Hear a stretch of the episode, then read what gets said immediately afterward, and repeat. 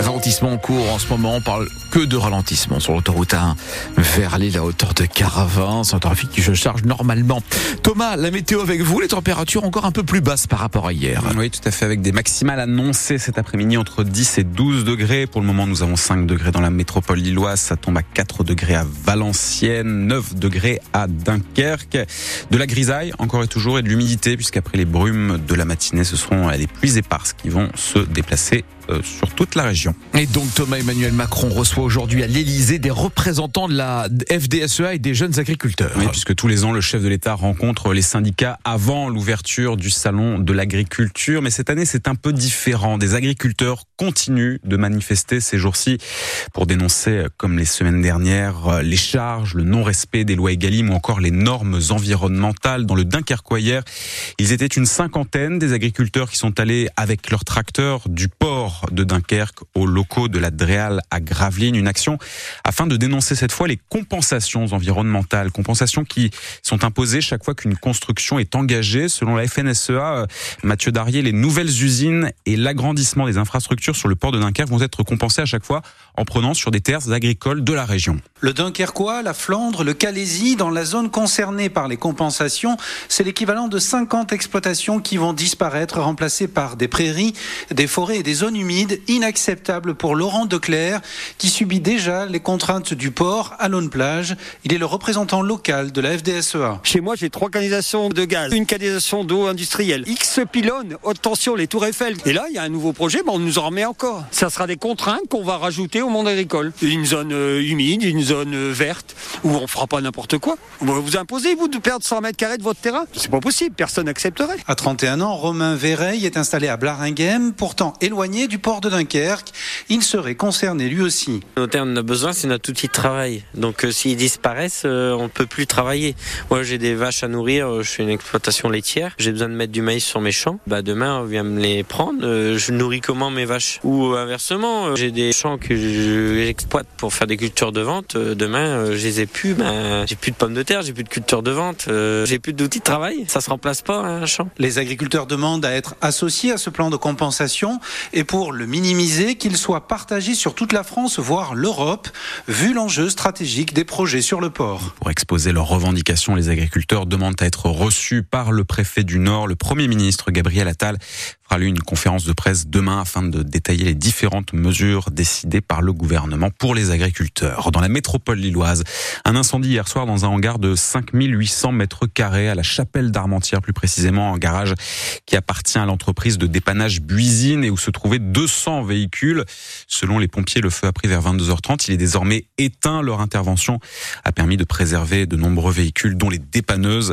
Il n'y aura pas non plus de chômage technique puisque la partie administrative du site a été sauvée. France Bleu Nord, il est 7h03. Le gendarme qui a tué Henri Lenfant il y a 5 ans et demi était-il en état de légitime défense? À Saint-Omer, hier, la cour criminelle du Pas-de-Calais a entendu cet homme du GIGN qui est jugé jusqu'à jeudi. En septembre 2018, ce gendarme est envoyé à Fouquier-les-Lances pour interpeller avec ses collègues 3 hommes accusés de cambriolage. Le coup de feu qui a coûté la vie à l'un d'entre eux, Henri Lenfant, donc est parti alors que la voiture dans laquelle se trouvait le mis en cause était en train de redémarrer. Un coup de feu dans des circonstances que la cour va devoir justement déterminer. Alice Marot, vous avez suivi les débats hier pour le premier jour de ce procès. Et le gendarme assure lui avoir réagi parce que sa vie en dépendait. Mon souhait n'était pas de le tuer, mais de sauver ma vie. Voilà les premiers mots de l'homme de 44 ans qui comparaît dans sa vareuse militaire. Un homme décrit comme un gendarme modèle. Est-ce que c'est un cow-boy ? Demande l'avocat général à son supérieur. Réponse, non, ce n'est pas l'archétype de la personne qui craque. Les uns après les autres, ses collègues décrivent quelqu'un de calme, de posé. Il n'a jamais eu de sanction.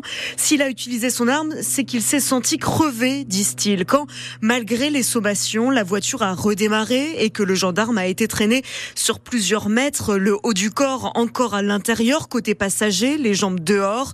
Mais peu importe ce qu'il a pensé, répond la famille de la victime, il ne faut pas oublier qu'en face, il y avait un être humain, un jeune de 23 ans non armé. Il n'était pas dangereux, insiste son grand frère. C'est pour que le gendarme voit son visage, qu'il le regarde dans les yeux, que les proches d'Henri Lenfant ont installé une grande photo du jeune homme souriant à l'entrée du tribunal. La La cour criminelle va examiner aujourd'hui à Saint-Omer les rapports des experts légistes et balistiques. Le gendarme encourt jusqu'à 20 ans de réclusion. Un joueur de foot de Valenciennes est convoqué lui aujourd'hui par son club après des accusations de violence ce week-end en marge d'une rencontre entre la réserve du VAFC et celle du LOSC. Ce joueur qui a été ciblé par des remarques venant des tribunes est soupçonné d'avoir frappé au visage un supporter. L'altercation a éclaté après la fin du match. Le supporter envisage de porter plainte. Le président du département du Pas-de-Calais réclame un moratoire sur les fermetures de classes prévues à la rentrée. Jean-Claude Leroy qui a écrit hier à la ministre de l'Éducation nationale à propos des 129 fermetures annoncées dans le département. 129 fermetures dans les écoles élémentaires pour 22 ouvertures de classes. Jean-Claude Leroy dénonce un plan social de l'école. Et puis Thomas, dans la forêt de Mormal, l'ONF va faire replanter 6000 arbres.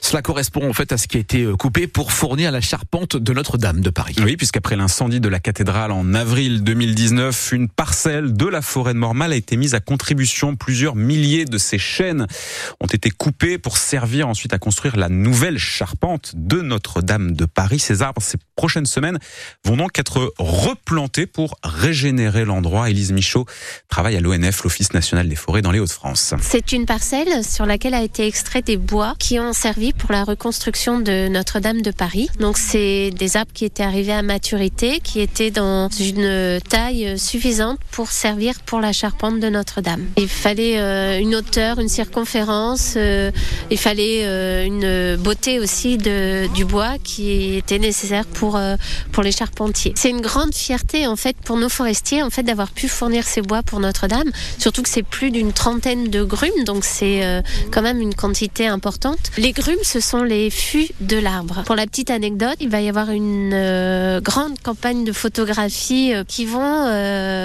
photographier les forestiers représentatifs qui ont fourni des grumes pour Notre-Dame, et donc il va y avoir une grande prise de photos qui va être exposée ensuite pendant les JO sur le parvis de Notre-Dame de Paris. Cette parcelle dans la forêt de Mormal qui a servi pour la charpente de Notre-Dame commence déjà à revivre, puisqu'il y a quelques jours, des collégiens de Douai ont replanté sur place 1 millier d'arbres. Le reportage, ce sera tout à l'heure dans le journal de 8h. Cela va peut-être vous donner des envies de vacances. Le comité régional du tourisme a dévoilé son bilan de l'année 2023. Notre région a enregistré l'an dernier, que ce soit dans les campings, dans les locations ou dans les hôtels, 16 millions de nuitées. C'est un chiffre en hausse de 3,6% comparé à 2022, qui était déjà une très bonne année concernant le tourisme. Le site touristique le plus visité dans la région, c'est toujours le parc Astérix. Mais en seconde position, c'est Nausicaa à Boulogne-sur-Mer, qui arrive donc juste après avec 907 000 visiteurs l'an dernier.